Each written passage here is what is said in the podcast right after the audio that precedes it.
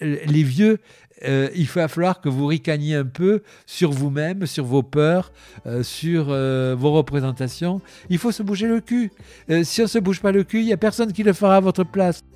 Bonjour à toutes et tous, bienvenue à bord du podcast Encore qui dépoussière les idées reçues de la vieillesse. Et aujourd'hui, je reçois Francis. Alors, c'est un militant de la première heure et il a fait de sa vie un combat pour ses droits et ceux des autres. Et vous allez voir, il en a de l'énergie à revendre Francis. Et il secoue un peu aussi. Un discours assez punchy sur les vieux et pour les vieux. Bonne écoute. Bonjour Francis.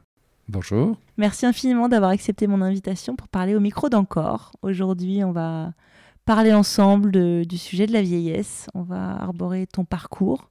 Euh, justement, est-ce que tu peux te présenter en quelques mots la manière dont tu souhaites? En quelques mots, bien, euh, je, suis, euh, on va dire, un, vieux militant. J'aime bien me présenter comme ça parce que j'ai traversé plusieurs luttes puisque je suis euh, un gamin de 68. J'ai participé aux, luttes gays à l'époque. On n'appelait pas, on appelait pas ça LGBT, mais c'était la visibilité gay principalement.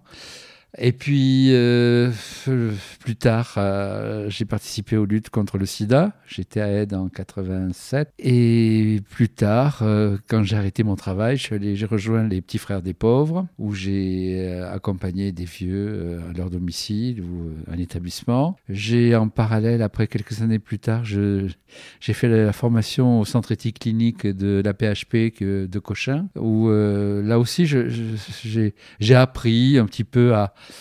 à réfléchir en termes éthiques. Euh, et donc, c'est un, mix entre des, un apprentissage de lutte euh, militante axé sur des objectifs et ce mélange avec euh, l'analyse éthique qui est à 360 degrés qui font que ben, j'ai construit en fin de compte une analyse d'un contexte lié à la vieillesse qui est aujourd'hui au centre de mes préoccupations et des luttes que j'essaie de porter. Alors j'aimerais bien qu'on revienne un peu au début. Qu'est-ce qui fait aujourd'hui euh, que tu es ce militant euh, et que tu as toutes ces causes aujourd'hui dans ta besace, la nouvelle étant la vieillesse. Raconte-nous un peu le début de ton parcours. Bah, c'est ma vie, hein. c'est ma vie, c'est tout simplement, euh, je me suis pas dit, tiens, je vais m'occuper des femmes, ou tiens, je vais m'occuper des noirs, ou tiens, je vais m'occuper...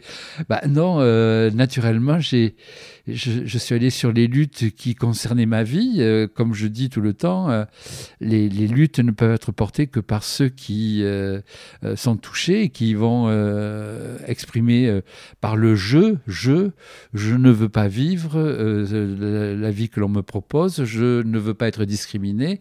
C'est ce jeu qui est essentiel dans les luttes militantes. On peut être empathique, on peut être allié de causes, mais ce qui est essentiel, les, causes, elles n'avancent que par les personnes qui sont elles-mêmes touchées par euh, les, choses que l'on veut, les, discriminations qu'elles souffrent. Donc, euh, c'est un petit peu pour ça. Donc, je suis gay naturellement. Bah, je me suis posé des questions. Pourquoi Qu'est-ce que ça voulait dire Est-ce que je voulais vivre comme les autres gays, cachés, en disant euh, c'est ça regarde mon intimité, ça ne regarde personne Bon, euh, on comprend vite que ce sont des mécanismes de défense, mais pas la visibilité euh, euh, doit être possible sans risque. Bon, c'est un risque, hélas, parce que il y a toujours des discriminations qui existent, mais surtout à l'époque, c'était un vrai risque, mais c'était essentiel de pouvoir euh, se montrer, euh, montrer son orientation sexuelle sans en avoir honte, euh, puisque cacher, malgré tout, ça veut toujours dire quelque part, j'ai honte de ce que je suis. donc c'est ça qui naturellement m'a porté. Puis après, comme par hasard, j'ai été séropositif en 85 et j'ai rejoint Aide en 87. Là aussi, c'était quelque chose qui me concernait dans, dans mon corps, dans mon sang. Et je, suis bien sûr, euh, j'ai appris ce que c'était qu'une militance euh, dans une urgence qui ne connaissait pas le mouvement LGBT. Le, sida avait apporté quand même autre chose, une violence et une, une urgence que ne portaient pas les autres causes. Donc là, j'ai appris euh, aussi à militer, j'ai appris à, à, aller à l'essentiel, j'ai appris à m'exprimer. Et j'ai compris surtout une chose, c'est qu'en tant que petit individu euh, de la société, on peut avoir l'ambition de changer les choses. La lutte contre le sida, elle a, concerné, elle a, elle a permis de faire avancer des droits pour euh, tout le monde, puisque avant la lutte contre le sida, le, malade était un mineur, il n'avait pas accès à son dossier médical, il, avait, il n'était représenté nulle part. En fin de compte, la lutte contre le sida a permis de faire avancer des droits pour tout le monde.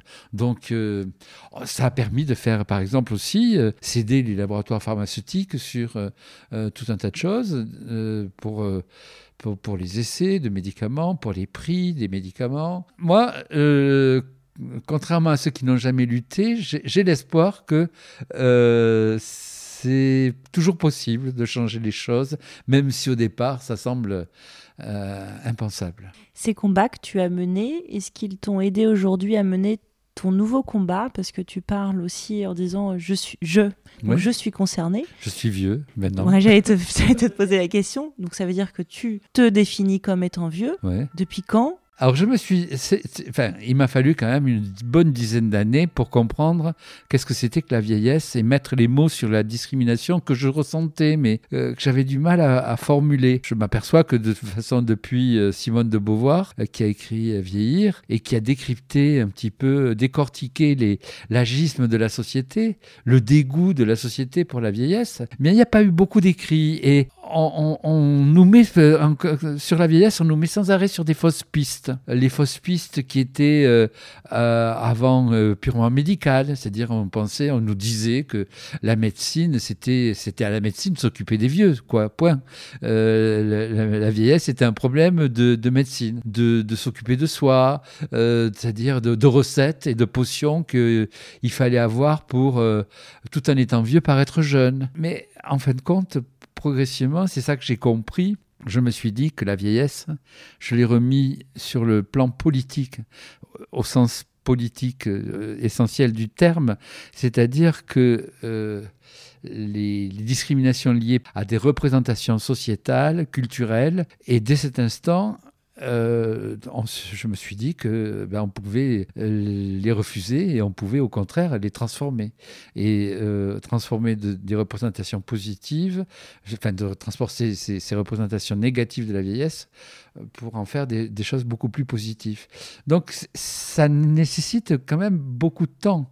À dire que pour comprendre, bon, je suis peut-être lent hein, aussi, mais il m'a fallu une bonne dizaine d'années pour trouver les mots, pour convaincre, pour euh, euh, avoir le bon positionnement. Alors il y a des choses que je savais pertinemment. Euh, je n'ai jamais pris le biais de la victimisation.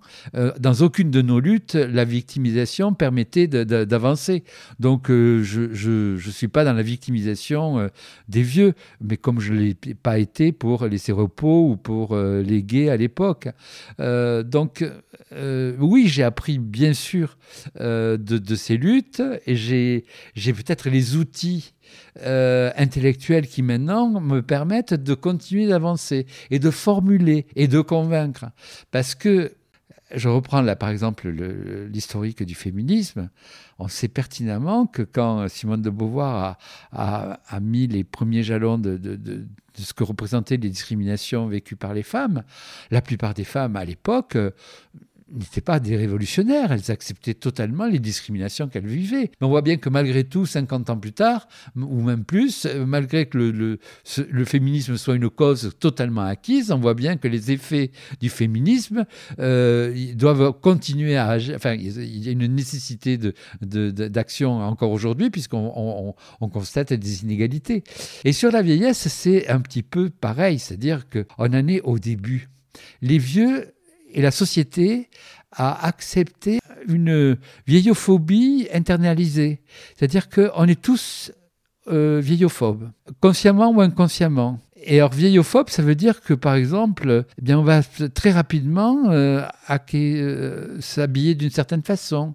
Une femme d'un certain âge ne s'habille pas n'importe comment. Donc c'est des mécanismes d'autocensure de ce que l'on peut dire, de ce que l'on peut euh, faire, et surtout de ce que l'on ne doit plus dire. Et donc on se plie progressivement, et tous et toutes, hein, c'est ça qui est étonnant, sur ces messages subliminaux que porte la société d'une société société jeuniste qui ne valorise que la jeunesse, que la rapidité, que la nouveauté et qui euh, la vieillesse. Enfin, nous sommes dans une société qui déteste. Il y a une détestation de la vieillesse. Alors, on va pas le dire comme ça. Hein. Euh, mais globalement, tout montre que l'on déteste la vieillesse, puisque de toute façon, personne ne veut être vieux. Et euh, pire, les vieux, c'est toujours les autres que l'on désigne en regardant. Regarde ce déchet qui est là, mais regarde comment il est vieux. Euh, et même utiliser le mot vieux et vieille est devenu une impossibilité, comme si c'était une insulte. Donc on voit bien les mécanismes qui sont à l'œuvre, qui sont très profonds, qui viennent depuis la société de consommation. Hein. Je pense que c'est très euh, qui fait que euh, on a des représentations de détestation de la vieillesse et du, du, maintien du toujours jeune ou du faire semblant d'être toujours jeune. Tout ça, c'est toujours des stigmates qui arrivent et qui font que ben, tout le monde met en place des stratégies d'échappement pour dire regarde. Et puis pour te rassurer d'ailleurs, on te dit euh, Oh, toi, toi, t'es pas vieux, regarde, t'es encore jeune, regarde, regarde ce que tu arrives encore à faire. Ah ben ça, donc c'est vraiment que t'es pas vieux, hein, parce que si si t'arrives à encore faire des trucs, c'est que t'es pas vieux. Mais c'est cette détestation, elle est partout. La vieillesse, pour moi, et pour ça on revient à ta question, c'est euh, une époque de ma vie au même titre que la jeunesse, l'âge adulte et la vieillesse, qui pour moi est un changement de contrat social. C'est-à-dire que tout d'un coup, la société te permet de vivre euh, sans avoir l'obligation donc de rendre des comptes à qui que ce soit. Donc c'est une époque totale de totale liberté de penser. C'est une, époque dans laquelle tu peux euh, réaliser et t'engager sur les causes que tu n'as pas su euh, ou pour lesquelles tu n'avais pas de temps. Tu peux réparer ce que les, dégâts que tu as fait dans ta vie auparavant et qui te semblent essentiels. Tu peux transmettre ton savoir et en faire quelque chose de positif pour la société.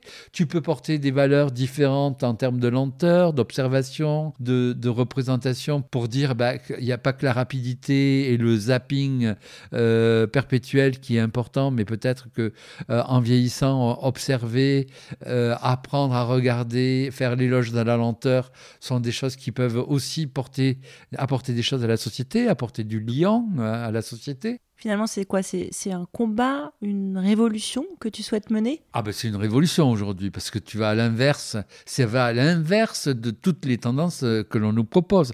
On nous propose soit du pratico-pratique et c'est ce que propose la silver economy et les et les, et les startups en te disant tiens on va faire le, le, le robot que tu vas pouvoir caresser pour les personnes Alzheimer, on va te faire le truc euh, euh, le robot de compagnie on va te faire le, je sais pas quoi, enfin, tout un tas d'applis. pas l'air fan des, nouvelles technologies. Oui, comme si euh, les nouvelles technologies euh, allaient euh, résoudre tout ce qui concerne la vieillesse.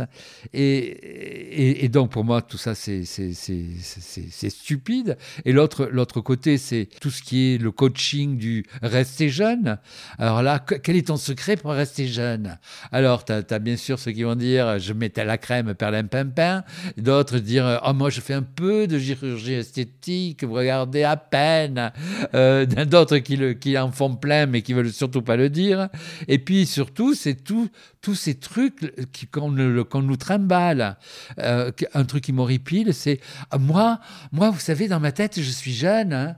Mais connasse, tout le monde est jeune dans sa tête. Mais c'est des, des, réactions qui sont d'une stupidité, mais totale, et, et que l'on continue de trimballer au même titre que de, rassurer quelqu'un de ta famille en disant Oh, mais toi, t'es pas vieille ou t'es pas vieux. Mais, mais, mais, je n'ai rien à foutre de ça. Tous ces propos sont agistes, puisqu'ils ils, tendent à te dire Toi, tu n'es pas euh, un déchet. Mais la vieillesse n'est pas un déchet. La vieillesse, c'est une période de notre vie que l'on doit valoriser, dans laquelle on doit pouvoir être heureux, dans laquelle on n'a pas à faire, euh, on n'a pas à être amputé de quoi que ce soit. On doit pouvoir conserver sa singularité tout en ayant d'autres objectifs et d'autres occupations et d'autres priorités. Je sens beaucoup de de vécu dans ce que tu dis, sans doute aussi dans ton entourage. C'est une, une cause que tu défends. Est-ce que tu penses que c'est dans ta génération, là, que les choses vont changer? C'est-à-dire que les personnes euh, qui sont nées il y a 70 ans, euh, est-ce que tu penses que c'est cette génération qui va créer ce changement? Comment tu vois les choses? Je pense que c'est cette génération qui démarre la, la, compréhension, qui va essayer de, de, changer de regard sur la vieillesse. Mais euh, je ne pense pas que ce sera ma génération qui va créer un environnement euh, pour une vieillesse heureuse. Euh, les, représentations sont tellement longues à, changer. tu, tu, connais encore toutes les expressions que l'on porte sur les femmes et qui sont discriminantes sur l'hystérie, par exemple. elle est hystérique, elle est folle. tu vois ces expressions bon, qui continue. Euh, bon, euh, on dit, elle est folle ou, elle est, il est fou n'ont pas du tout le, même sens. Donc on voit bien que ces discriminations, alors qu'on y a travaillé depuis 50 euh, ans, n'ont pas changé. Donc sur la vieillesse, je, je pense qu'il faudra énormément de temps. Mais par contre, on voit bien des signaux comme quoi euh, il y a tout un tas de vieux euh, pour qui ce discours est, euh, tout d'un coup une bouée de sauvetage. On sent bien que moi. Alors, l'autre côté aussi, ce qui est porteur, c'est que j'interviens beaucoup dans des EHPAD, dans des colloques, des congrès, etc. Et donc là, ce sont des gens qui s'occupent des vieux dans le métier. C'est aide-soignante, infirmier ou infirmière. Et là, euh, paradoxalement, mon discours plaît beaucoup. Il plaît beaucoup parce que dans ces populations, il y a beaucoup de gens qui sont en souffrance. En souffrance des représentations du métier qu'ils font, donc euh, qui est dévalorisé dans la société, et en souffrance par rapport au fait qu'ils sentent bien que euh, l'environnement ne leur permet pas d'être au niveau d'ambition qu'ils souhaiteraient avoir pour travailler correctement. Et le discours que je porte, qui est déculpabilisant, parce que je, ne les accuse pas eux, j'accuse la société, j'accuse euh, tous les citoyens, j'accuse l'environnement dans lequel on est, eh bien, leur permet tout d'un coup d'avoir euh, une autre perception et de se dire, oui, ce qui nous dit nous parle, parce que c'est peut-être la solution aussi à notre mal-être. Donc, il y a, y a deux populations qui peuvent être intéressées par mon discours, ceux qui travaillent, auprès des, vieux et les vieux eux-mêmes, mais qui vont, les vieux eux-mêmes, ça va être très long pour les, pour les persuader que la vieillesse, on peut avoir des représentations positives de la, de la vieillesse parce que on part de très loin et parce que encore aujourd'hui on me dit oh mais quand même utilise un autre mot que vieux ou vieille. C'est tellement négatif c'est tellement laid comme mot euh, et les gens n'arrivent pas à comprendre que justement les, mots négatifs, quels qu'ils soient pour une population, ben, doivent être retournés pour montrer les discriminations qu'une que population vit. Euh, utiliser, quand on est homo, et d'utiliser le mot PD, tapette, a permis de faire comprendre ce que nous, nous vivions. Euh, donc c'est la même chose pour, pour les vieux, il faut utiliser. Alors moi, j'utilise même le mot vioc. J'avais fait une campagne qui s'appelait Poste de vioc. je, je pense qu'il faut vraiment le, le voir comme une libération, comme une révolution, mais une révolution dans le plaisir, dans le bonheur de d'être. Voilà, une révolution joyeuse. Bon, on va pas tout casser. hein, euh, c'est pas les c'est pas les, les, EHPAD qui vont faire euh, des blocages dans les rues de Paris. Euh, non, avec leurs béquilles. Non, je je, je, je, je milite vraiment pour une, une une révolution joyeuse, mais une révolution quand même. La politique des petits pas qu'on nous propose m'insupporte de dire on va ouvrir un petit truc, on va faire, on va mettre quelques millions de plus, on va, euh, euh, c'est on va dans le mur, on va dans le mur, on voit bien que le système est à bout, que le système est maltraitant, que le système, personne n'en veut, que l'environnement, aujourd'hui, la plupart des gens ont peur de vieillir c'est pas normal, c'est pas normal. On peut avoir peur de souffrir, on peut avoir peur de, de, laisser notre vie, de dire euh, moi j'aurais envie de vivre plus longtemps. Oui, ça je peux l'entendre. Mais avoir peur parce que l'environnement dans lequel on, nous promet de, vieillir euh, me fait peur, c'est pas normal parce que euh, c'est quelque chose qui, qui n'est pas acceptable. Et surtout, on fait un constat aujourd'hui les chiffres montent, les jeunes ont, ils sont de plus en plus, enfin les personnes sont de plus en plus jeunes à avoir cette peur de vieillir. On n'a jamais autant vendu de crème anti-âge, anti-rides aussitôt à des populations. Ah bah oui, c'est affolant de voir que euh, on, vend ça à des ados, la chirurgie esthétique à des ados, parce qu'ils veulent avoir le corps parfait, le visage standardisé, d'une beauté fictive et standardisée euh, qui ne correspond jamais aux réalités. Mais c'est, on, marche sur, sur la tête. Bon. Est-ce que c'est une des raisons principales Est-ce que la vieillesse est invisibilisée aujourd'hui. Oh ben, euh, Elle est invisibilisée, oui, parce que euh, je pense que, comme je te disais, la seule valeur que porte la société, c'est un espèce de, mythe du corps et des représentations euh, euh, d'une beauté standardisée et axée d'une société axée sur la nouveauté. Il n'y a que ce qui est nouveau qui est intéressant, qui a de la valeur. Tout ce qui est ancien, tout ce qui est vieux n'a aucune valeur. Et ça va plus loin même, tu vois, quand, avec les réseaux sociaux, les réseaux sociaux entretiennent l'idée que la parole de, chacun a, le même poids. Moi, j'ai vécu à une époque où il y avait des sociologues, il y avait des penseurs, il y avait des écrivains, il y avait des artistes, il y avait des gens qui, avaient des écrivains qui sortaient, euh, qui créaient des courants de pensée. Et donc, tu avais des références. Tu, tu, essayais de comprendre, et tu adhérais ou tu adhérais pas, mais on reconnaissait la valeur de certaines personnes qui avaient réfléchi à certains sujets. Aujourd'hui, tout le monde a le droit de dire ce qu'il veut, et non seulement il a le droit, mais il a le même poids que euh, n'importe qui qui a réfléchi sur le sujet pendant dix ans. Euh, ça n'a plus aucune valeur. C'est-à-dire que c'est toujours l'instantanéité qui prime, pas, pas la réflexion, pas le temps, le temps long. Le temps long n'intéresse plus euh, n'a plus aucune valeur. C'est toujours le temps court, le temps court, le temps court. il faut toujours être dans le zap, dans le bruit, dans, dans, cette espèce de, d'ébullition permanente, mais on ne sait pas d'où viennent des bulles. Euh, ça peut être des... C'est,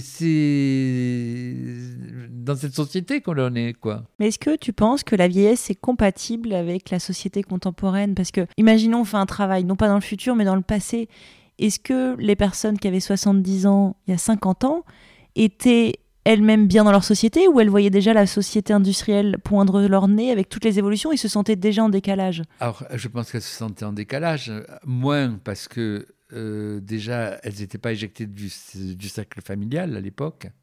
Donc, euh, c'est pas pour autant qu'elles étaient mieux traitées. Hein. Euh, il faut pas mythifier le, cette époque en disant la famille. On voit bien que les pires horreurs sont dans la famille. Et pour les enfants, comme pour les vieux, c'est-à-dire les publics fragiles, il ne faut pas penser que la famille est, une protection. Donc, je pense que oui, mais les vieux de l'époque se sentaient certainement euh, en décalage euh, avec les sociétés. C'est toujours, toujours euh, normal. Maintenant, ce qui a changé, c'est l'aspect quantitatif, c'est-à-dire que à l'époque, il y avait très peu de vieux. les vieux, moi, quand, quand j'étais jeune, Quelqu'un me disait, oh, il est mort, il avait 67 ans, oh, il aura profité un petit peu de, sa retraite. Mais c'était très courant. C'est-à-dire, l'espérance de vie, elle était, euh, pour les hommes, moins de 70 ans. Euh, ce qui a changé, euh, c'est que aujourd'hui, moi, je vais avoir, j'ai 69 ans, j'ai 70 ans, mais à l'époque, je me serais considéré comme un ancêtre, un très vieux. Et là, aujourd'hui, je ne me considère pas du tout comme un ancêtre ou un très vieux, je me considère comme un vieux, mais en pleine forme, qui, a envie d'agir, envie de faire des choses. Donc, les choses ont, beaucoup changé en termes de qualité de vie pour les vieux, en termes de quantité, en termes de richesse, c'est-à-dire que malgré tout, euh, les vieux de l'époque étaient très pauvres. Aujourd'hui, bien sûr qu'il y, a plein de, problèmes de précarité, mais la précarité, elle est plus dans la jeunesse que dans la vieillesse. Euh, donc, il y a beaucoup de choses qui, ont changé. Et je pense que ce qui est une nécessité euh, pour l'avenir, c'est que les vieux réfléchissent à leur rôle dans la société. Euh, on a eu pendant le, Covid des signaux des jeunes qui ont dit oui pourquoi on nous enferme alors que c'est pour protéger les vieux? Bon, on a trouvé des explications, mais la question, elle, est quand même là. Il y a, il y a eu le hockey boomer qui est apparu pour discriminer un petit peu, dire euh, la parole des vieux, des, vieux cons, euh, arrêtez de parler, euh, hockey boomer, c'est ce que ça veut dire.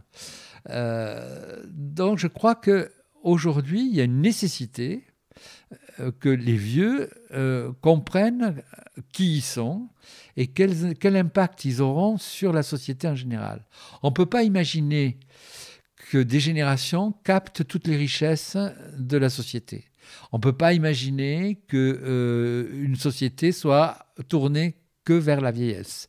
Donc, et pourtant, on sait très bien que le, le maximum de richesse est dans cette population, que c'est ceux qui votent le plus, que ce sont ceux qui consomment le plus de, de soins médicaux, de médicaments, etc.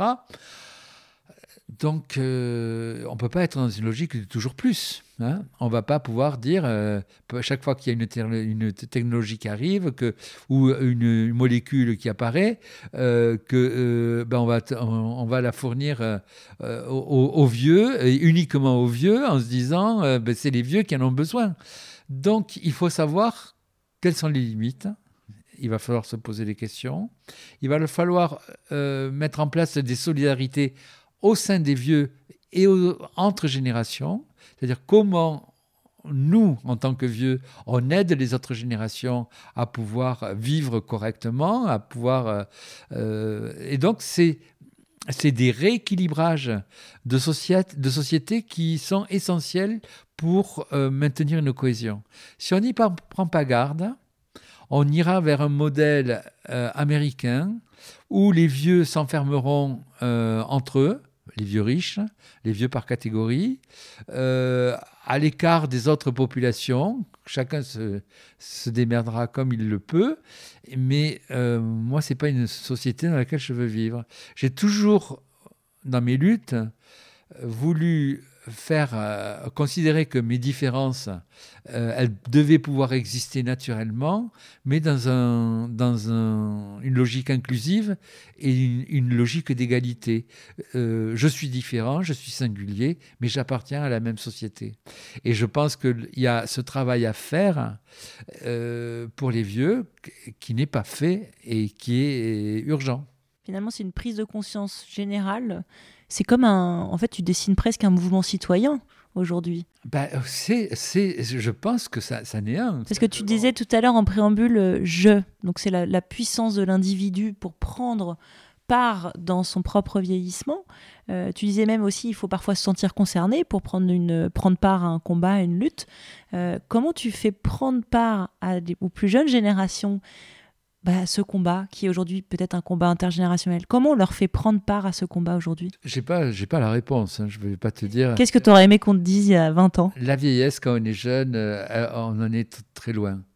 On a d'autres priorités. Il faut se construire. Il faut, euh, il faut dépasser les propres problèmes que l'on que l'on vit. Il faut euh, euh, et puis, euh, faut être, euh, on a envie de, de, trucs joyeux, on a envie de trucs festifs, on a envie de, d'exploser la vie, on a envie. donc, c'est moi le regard de la vieillesse quand j'étais jeune, je l'avais uniquement à travers mes grands-mères, et je l'avais aussi parce que mes parents étaient aux petits frères des pauvres. Et chaque année, il y avait le repas de Noël pour les petits vieux. Et donc, euh, j'étais réquisitionné pour, pour la soirée de Noël. Et j'adorais ça. C'est-à-dire, on, préparait le repas, après on dansait. Euh, et j'aimais beaucoup ça. Donc, c'est à la fois, euh, c'était naturel, mais après, ça occupait pas mes pensées 24 heures sur 24. Je crois que la responsabilité, il faut d'abord la trouver chez les vieux eux-mêmes. On est loin d'avoir fait comprendre aux vieux qu'ils ont une responsabilité. Ils pensent qu'à une seule chose aujourd'hui, euh, c'est ne pas vieillir, euh, c'est profiter. Alors, euh, qu'est-ce que ça veut dire profiter Mais bon, je veux bien, mais. Et puis, c'est à la limite, les, les, les, gens vont, par exemple, discuter de leur, des représentations ou de la façon dont ils veulent mourir mais pas vieillir. on parle pas du. C'est un sujet en famille, ce sera, c'est pas le truc. Euh, va... C'est un tabou aujourd'hui de ah bah, société. Totalement. C'est-à-dire qu'en famille, on va te dire, euh, euh, quelqu'un va dire, oh moi je veux pas qu'on s'acharne, je veux pouvoir faire mes directives anticipées, je veux pouvoir. Tout ça, c'est la, la parole, elle est assez libre sur ce sujet mais pas sur euh, la façon dont on veut vieillir. Et au contraire, euh, on, est dans la fuite par rapport à ça. Donc, je pense que la première population qu'il va falloir convaincre, c'est les vieux même. C'est-à-dire, euh, ils sont nombreux, et justement, bon, à travers ce qu'on fait au CNAV, ce que je fais en, créant, ayant créé Grey, Pride auparavant. Justement, parle-nous de ces deux, ces deux projets. Ben, Grey Pride, c'est un projet au départ qui était axé sur une population le nom déjà. Ben oui, parce qu'en en fin de compte, euh, j'ai trouvé ce nom, mais euh, j'avais pas toutes les, représentations en fin de compte qui portaient parce que cette fierté grise, euh, j'avais pas à l'époque quand j'ai parlé de ça, je ne pensais pas que c'était réellement un sujet politique. Euh, j'ai pris ça comme l'acronyme qui était proche de Grey, euh, de Gay Pride euh, et en fin de compte, Grey Pride porte bien le, le discours politique qui va avec de fierté, de revendication, etc. Donc j'ai j'ai porté ça il y a sept ans à peu près, j'ai créé cette structure pour lutter contre l'invisibilité avec deux axes dans l'association, répondre aux besoins euh, au quotidien, c'est-à-dire de convivialité, de, rencontres euh, que les gens ont, mais aussi porter un discours politique et d'analyse de la situation. Ce qui n'est pas fait, par exemple, aujourd'hui, nulle part. C'est-à-dire que sur les vieux, on est dans le compassionnel, on est dans euh, le, médical, on est, euh, mais pas sur le politique. Donc, on va pallier des situations d'isolement, parce que ce dont souffrent le plus les, vieux aujourd'hui, c'est l'isolement. Euh, et donc, les populations type euh, minoritaire LGBT, euh, on vive un, isolement qui est encore plus grand que, les autres.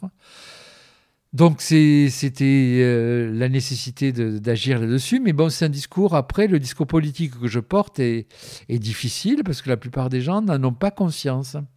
Ils pensent qu'ils ils ont tellement une stratégie de fuite qu'ils ne comprennent pas qu'il faut se retourner et lutter contre les discriminations. Euh, donc, euh, c'est notre travail, c'est ce qu'on essaie de porter, c'est euh, de réfléchir sur l'habitat, sur la mobilité, sur, nos représentations. Parce que, bon, les gays, par exemple, sont, comme pour les femmes, prisonniers des représentations du corps tel qu'il est présenté par la société.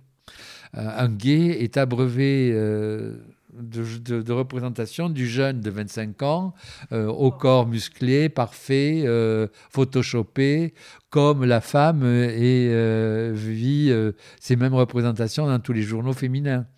Donc les gays hommes font très tôt l'apprentissage du retrait.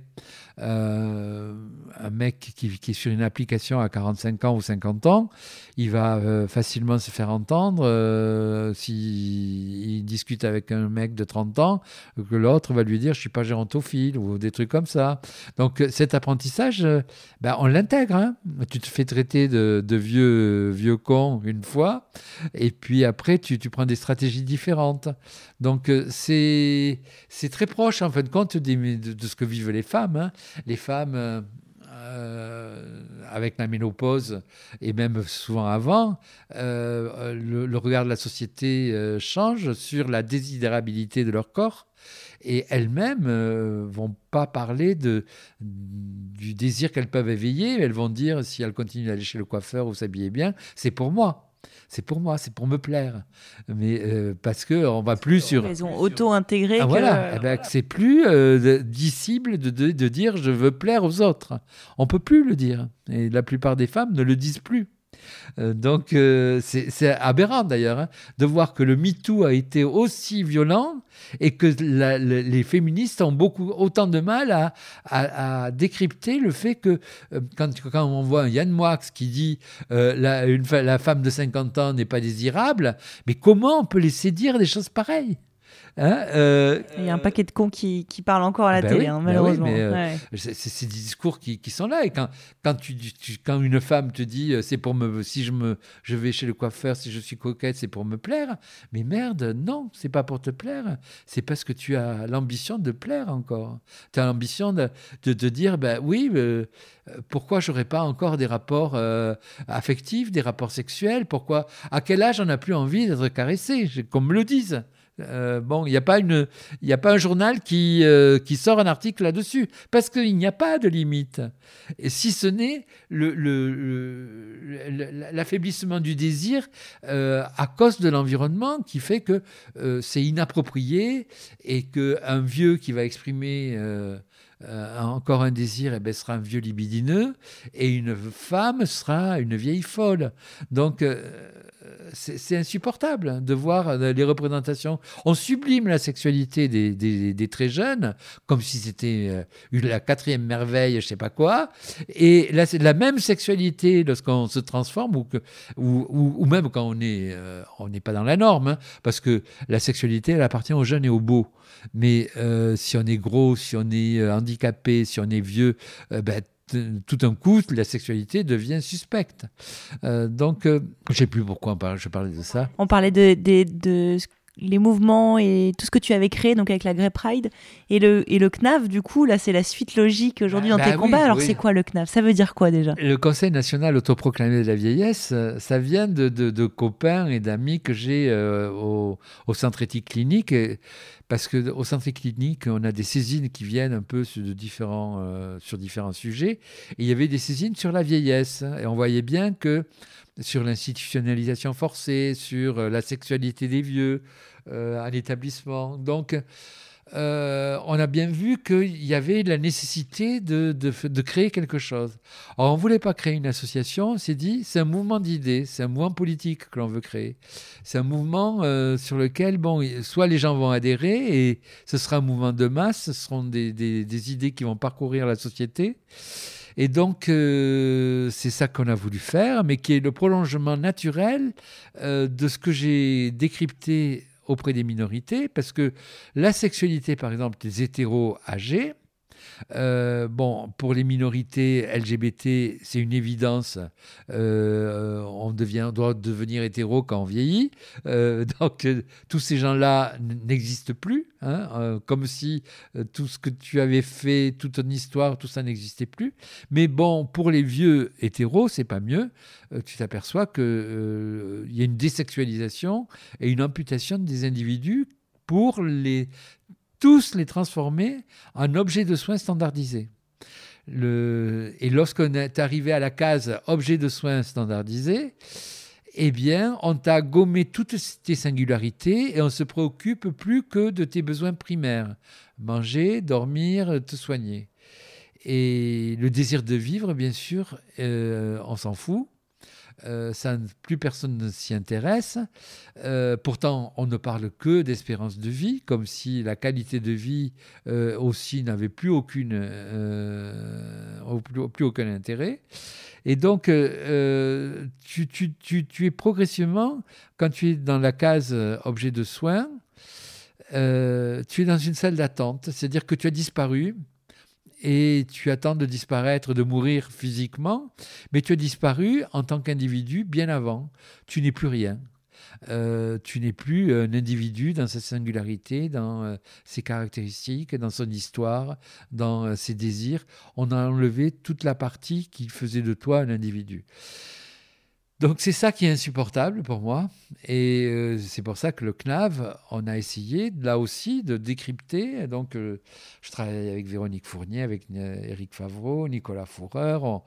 On, a rameuté euh, les, les vieilles 68 ardes. C'est un mouvement de réflexion et de mobilisation. Parce que s'il n'y a pas de lobby vieux, lobby au sens, euh, je dirais, euh, positif, c'est-à-dire que c'est pas un lobby de d'appropriation, euh, de revendication euh, corporatiste ou euh, c'est vraiment un, un lobby pour apparaître dans les discours de société, faire partie donc pouvoir exprimer simplement les attentes que nous avons et ne pas être prisonnier des propositions que nous font les autres lobbies, qui sont les lobbies industriels, les lobbies économiques, les lobbies pharmaceutiques, les lobbies médicaux, les lobbies, etc. Donc, c'est revenir pouvoir faire en sorte que les vieux expriment leurs attentes et réfléchissent à leur situation et puissent discuter donc de l'environnement dans lequel ils veulent vieillir. Donc euh, le CNAF, c'est ça. Euh, c'est un mouvement pour moi totalement révolutionnaire parce que euh, c'est une autre façon de penser les équilibres de société et nos équilibres de vie. C'est-à-dire, c'est retrouver aussi, au lieu d'être dans la fuite, de se dire, eh ben, qu'est-ce que je fais de ma vieillesse? Mais c'est vachement essentiel. Et on ne nous a pas appris ce que c'était euh, notre vieillesse. On nous apprend à fonctionner, on nous apprend. Or, beaucoup continuent à fonctionner comme s'ils n'étaient pas vieux à un, être ridicule. Il y en a qui s'accrochent aux branches, ils ont 80, ils continuent, euh, ils sont présidents de trucs, présidents de ça, ou présidente. en général, c'est plutôt les mecs d'ailleurs, parce que les, les, les, les nanas sont pas forcément dans les lieux de pouvoir. Mais ça n'est ridicule, mais ils continuent parce qu'on ne nous a pas appris autre chose. Et la seule valeur que l'on peut avoir, c'est toujours de, de maintenir, euh, dans l'idée de certains, ce qu'on était avant. Mais c'est ridicule. Bon, on n'est pas ce qu'on était avant. On est dans corporellement, euh, émotionnellement, physiquement, tout ce qu'on veut. On est différent. Euh, et donc, c'est justement de construire ensemble quelque, un moment de, de, notre vie qui est de plus en plus long, euh, puisque la vieillesse, elle était très courte avant, et là maintenant, elle se dessine comme euh, toujours des, moments euh, de, enfin, des années, des décennies. Donc c'est 20, 30 ans que nous avons, ou 40 pour certains. Qu'est-ce qu'on va en faire? Est-ce qu'on on, on pense qu'on va occuper notre vie à se préoccuper uniquement de nos petits-enfants quand on a une famille? Moi, je veux bien qu'on s'occupe de nos petits-enfants, mais c'est peut-être pas euh, ce qui nous remplit euh, totalement la, tête. Hein. Euh, est-ce qu'on va dire, je, vais visiter des musées, je vais faire le tour du monde, je vais... Non, il y a une nécessité de, de, de construire qu'est-ce que c'est que l'on veut faire pendant cette, cette période de notre vie? Moi, j'en suis persuadé et c'est en revalorisant cette période de notre vie qu'on va justement trouver des solutions, trouver du plaisir, être fier de vieillir et être fier de ce que nous sommes et de, ce que nous, avons, que nous apportons à la société. Je pense que c'est ça vers quoi on doit aller. Quels sont les, les grands changements depuis que tu as co-créé euh, le CNAV avec euh, les personnes où tu as cité euh, Véronique Fourier, Eric Favreau et Nicolas Euh, quels sont les grands changements que vous avez identifiés depuis que vous avez mis en place ce mouvement? Alors, il y a des frémissements, c'est-à-dire, on va dire, il ne faut pas avoir euh, beaucoup d'ambition. Hein. Les, frémissements, c'est qu'il y a des organismes publics, euh, puisque notre hashtag, c'est rien pour les vieux sans les vieux. Alors, il y a certains établissements qui commencent à nous dire, ben, ce serait bien que vous veniez donner votre avis. Alors, bon, c'est plutôt positif. Nous, il faut que nous organisions pour que euh, ben, on puisse euh, se préoccuper de, nommer quelqu'un qui va, va suivre donc euh, les différents sujets que l'on nous propose. Donc ça, c'est un point positif.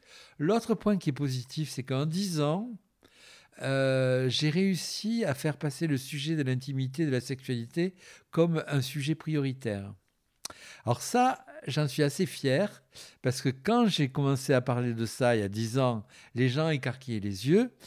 Pendant euh, tout l'argumentaire que j'ai développé, alors ça, c'est parce que euh, aussi, il y a une une, hypersensibilité aujourd'hui sur les thèmes LGBT euh, que j'ai pu exister. Parce que si je parlais de la sexualité des vieux comme ça, en général, je n'intéresserais pas grand monde.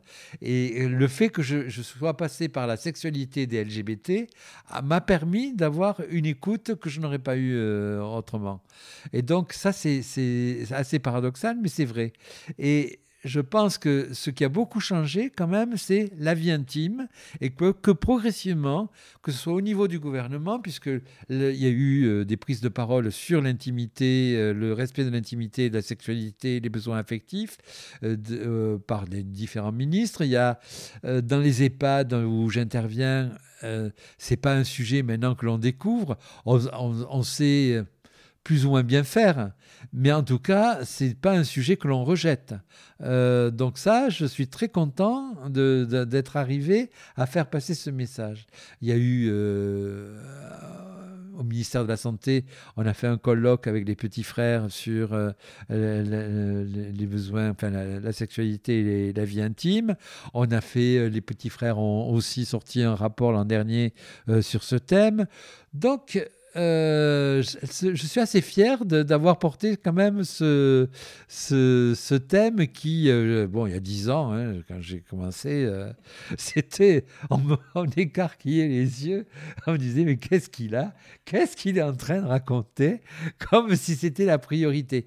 Et en fin de compte, la sexualité, parler de sexualité, c'est pas c'est c'est pas réduire les choses au, dire il faut que les vieux baissent, baissent, baissent, baissent. C'est pas ça le problème. C'est que parler de sexualité, c'est reparler de singularité, c'est parler de, de, des individus, c'est parler aussi, c'est casser les, les modes relationnels de domination qui s'exerce. Parce que parler de sexualité n'est jamais neutre. Lorsqu'on parle de sexualité, même, si on est en professionnel, on est obligé en fin de compte de parler de sa sexualité parce que on ne connaît toujours que sa sexualité. Et donc ça, ça, ça casse les modes relationnels, ça casse les relations de domination euh, et ça permet de bien faire comprendre que respecter un individu, c'est euh, respecter dans son intégralité. Et la sexualité et les besoins affectifs, c'est son histoire et c'est ses désirs euh, de vivre. Parce que dans le désir de vivre, il y a désir. Et dans le désir, eh bien, ça, euh, le champ du désir étant large, eh bien, il peut y avoir la sexualité. Même si la sexualité, elle est plus compliquée, même si, eh bien, elle existe. Et bon, on voit bien qu'elle dérange. Et ça, ça permet donc d'appuyer où ça fait mal et de faire comprendre beaucoup de choses. Finalement, c'est ce qui se traduit un petit peu au CNAV, même dans vos prises de parole ou sur votre site.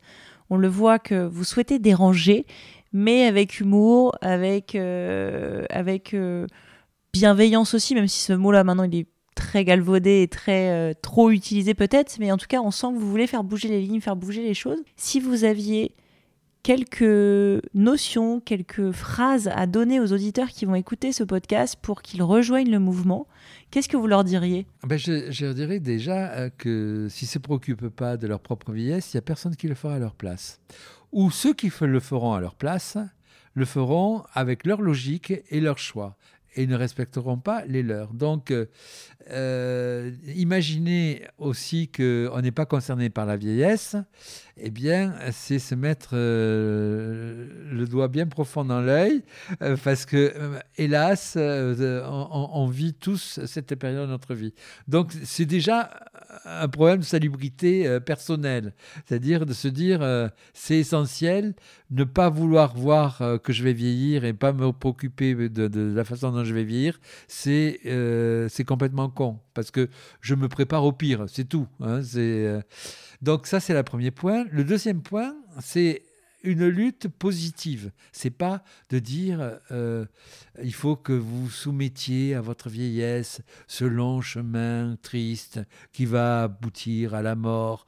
Mais non, c'est pas ça qu'on parle. C'est exactement, vous voyez, quand je me rappelle euh, ça les premières émissions où on parlait de, l'homosexualité et Argent euh, commence aux, écrans, je sais plus comment ça s'appelait, les dossiers de l'écran. Il dit nous allons traiter ce soir de ce douloureux problème de l'homosexualité. Bon, eh ben, euh, alors moi qui étais, quand, quand, tu es concerné, tu te dis, ah, moi je suis, un douloureux problème. Mais non, non, non, non. Moi je suis joyeux, je suis heureux, j'ai envie de baiser et je suis, euh, ça me, ça me, ça me procure du plaisir. C'est pareil. Les vieux, euh, il va falloir que vous ricaniez un peu sur vous-même, sur vos peurs, euh, sur euh, vos représentations. Il faut se bouger le cul. si on ne se bouge pas le cul, il n'y a personne qui le fera à votre place. Ou on le fera en vous mettant à la place que, qui ne vous va pas. Donc, c'est le faire effectivement d'une façon drôle, d'une façon engagée, d'une façon réaliste. Moi, je suis pour une vieillesse émancipée. Hein. Euh, si vous ne faites rien, vous militez pour une vieillesse soumise. Bon, euh, que, que quelles que soient les recettes pour rester jeune que vous, vous utilisez, de toute façon, euh, c'est une stratégie d'échec. Un jour, il va y avoir un échappement à votre méthode et vous allez tout d'un coup euh, vous apercevoir qu'autour de vous, on vous traite de vieux et de vieille. Parce que euh, se désigner, on se désigne jamais comme vieux ou vieille, c'est les autres hein, qui vous désignent comme ça. Donc pour moi, c'est s'occuper de soi jusqu'au bout, mais s'occuper d'une façon consciente, je dirais, et en se disant, j'ai encore, dans cette période de ma vie, tellement de choses à découvrir et à faire que ça va être génial. Parce que ben, on m'a pas jusqu'à présent, j'avais pas découvert tout ça. Et donc, pour moi, c'est ça que je vois. Je suis pas dans le, aussi dans le délire de dire que euh, à 90 ans, on a le même corps qu'à 20 ans. Bien sûr que la vieillesse est inégalitaire, bien sûr que euh, on est confronté à notre finitude, que on est confronté à la, détérioration de notre corps, mais ce n'est pas que ça. C'est aussi découvrir euh, comment on peut aider les autres, comment on peut avoir accepter nos différences, s'apercevoir que quelqu'un qui est handicapé ou qui est, ben, a peut-être vécu ce que l'on découvre à 90 ans, euh, lui, il l'a vécu toute sa vie. Et donc, c'est se dire, euh, avoir conscience que ben, on a eu beaucoup de chance euh, auparavant hein, de, pouvoir faire certaines choses qui nous semblaient normales et tout d'un coup de, s'apercevoir qu'on a des difficultés. Ben, c'est une prise de conscience pour justement valoriser tout ce que l'on peut continuer à faire, nos autonomies, et lutter pour maintenir l'autonomie de tous ceux qui sont euh, autour de nous. Il faut à tout prix, à tout prix, je pense que euh, doit être porteur de, solidarité. C'est la seule solution. Euh, on sait très bien que quand on est seul, la solitude, tant qu'elle est choisie, c'est merveilleux. On va dire que c'est notre individualité qui va pouvoir euh, s'exprimer comme on le souhaite sans être gêné par aucune contrainte euh, connexe. Mais quand on est vieux et qu'on a besoin des autres, on s'aperçoit que la solitude, ben c'est la, la mère de tous les vices. C'est ce qui euh, nous handicape totalement dans ce que l'on va pouvoir faire et comment on va pouvoir vivre. Donc, c'est changer, c'est se dire c'est une autre période de ma vie, c'est pouvoir rire de tout ça et euh, pas se prendre non plus très au sérieux, mais c'est une révolution douce. Ouais. Avec bougez-vous le huc quand même. Francis, moi j'aimerais bien vous poser la question de vos, euh, de vos désirs et de vos rêves, parce que c'est quelque chose que j'aborde beaucoup dans ce podcast. Euh, c'est quoi vos désirs et vos rêves? Mes désirs, si, si, vous voulez, ça va à l'encontre de ce que j'entends. Alors surtout dans le secteur vieillesse, hein. la sécurité. Quand on est vieux, les gens qui vous s'occupent de vous ne parlent que de ça.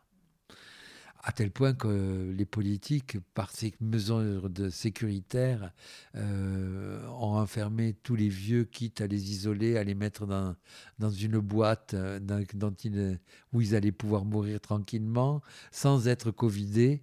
Euh, la sécurité, c'est un mot qui me fait peur, parce que la sécurité ne peut être ne peut s'exprimer qu'en relation avec nos libertés et notre responsabilité.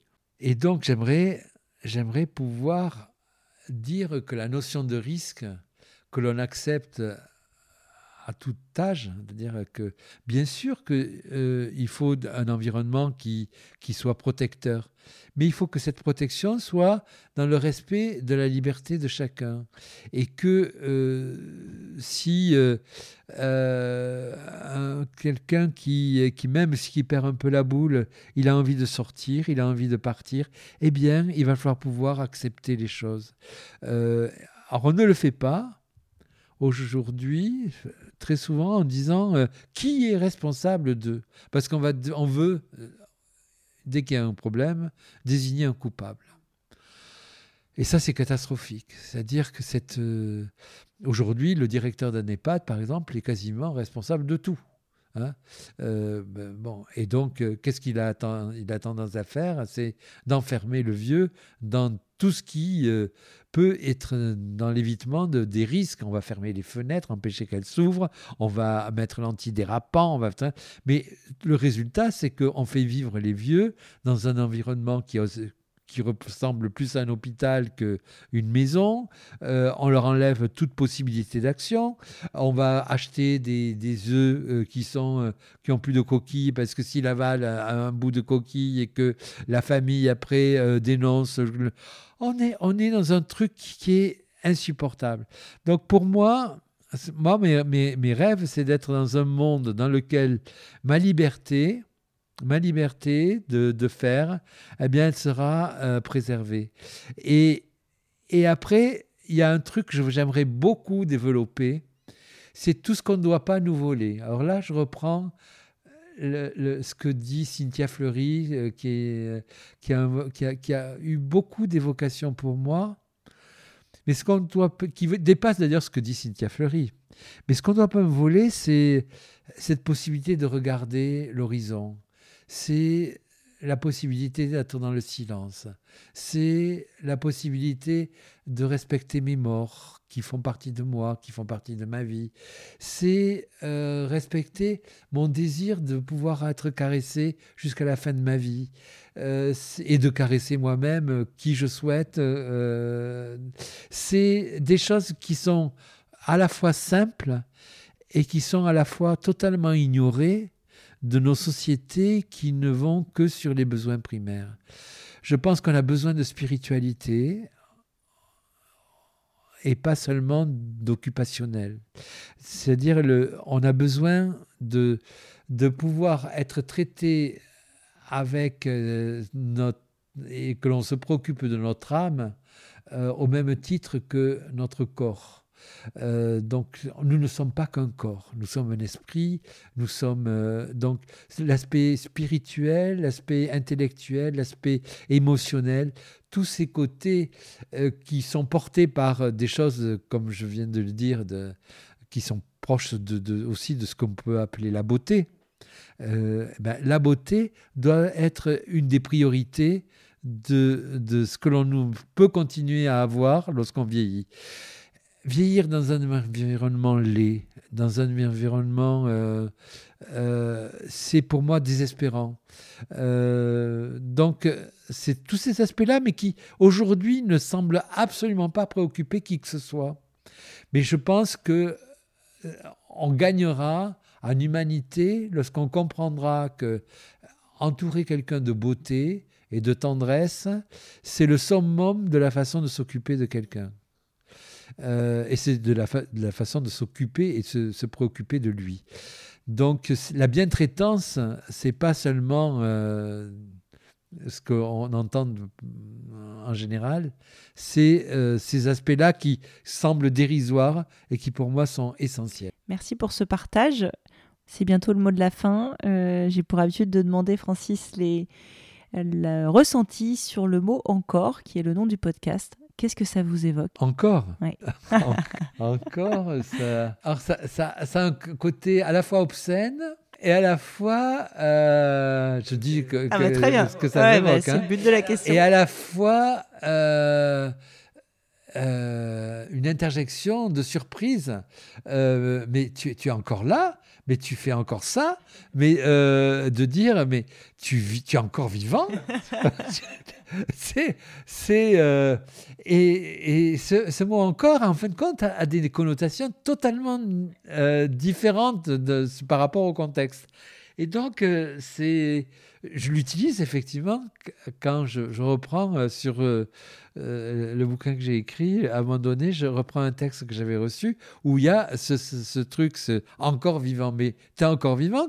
Mais euh, on est étonné, quoi. On est étonné, t'es es vieille. Mais alors, t'es tellement vieux. Mais alors, euh, mais comment ça se fait? Tu arrives encore à faire ça? Tu arrives encore à penser, tu arrives encore à manger, tu arrives encore à avoir des désirs. C'est c'est un côté obscène. C'est-à-dire que c'est et puis encore, c'est aussi euh, euh, cette logique de dire il faut, il faut toujours plus, quoi. Est-ce qu'il faut toujours plus dans la vie? Euh, Et le, le, le, le, moins aussi est important. Euh, et je ne vois pas quel est le, le, le, encore incite sur le encore plus pas sur le encore moins, euh, non? Ah ben, on peut philosopher sur le nom de ce podcast. en tout cas, merci beaucoup pour, euh, pour cet échange. On retient plein de choses, euh, notamment dans les actualités. Je remettrai en lien bah, surtout le, le, bah, le contre-salon qui aura lieu donc, du 17 au 19 novembre prochain à la Halle des Blancs-Manteaux à Paris tout le monde est convié. Bien sûr. Le mouvement des vieux et des vieilles est en route. Euh, c'est un mouvement citoyen, je pense qu'on l'a bien compris avec euh, tous vos propos. C'est un combat, c'est une révolution euh, qui doit être pris par toutes les tranches de la population. ça, c'est mon sentiment et que je partage aussi avec vous. En tout cas, merci beaucoup pour votre manière d'apporter les choses. C'était un vent de fraîcheur, cette heure passée avec vous. Et je pense que ça se traduira aussi pour les, les auditeurs les auditrices. Et eh bien, à bientôt. Merci d'avoir écouté cet épisode avec Francis. J'espère qu'il vous a plu. Donc Francis euh, est le co-organisateur du salon CNAV, premier contre-salon des vieux et des vieilles. Euh, c'est le 17 et 19 novembre prochain à Paris, dans quelques jours. Donc je vous invite à, à consulter le programme. En tout cas, ça va être hyper riche, hyper intéressant. N'hésitez pas à suivre le podcast encore sur les réseaux sociaux, ça vous permettra d'avoir les actus et les coulisses de cet épisode notamment, mais les épisodes qui arrivent. Passez une excellente journée et à bientôt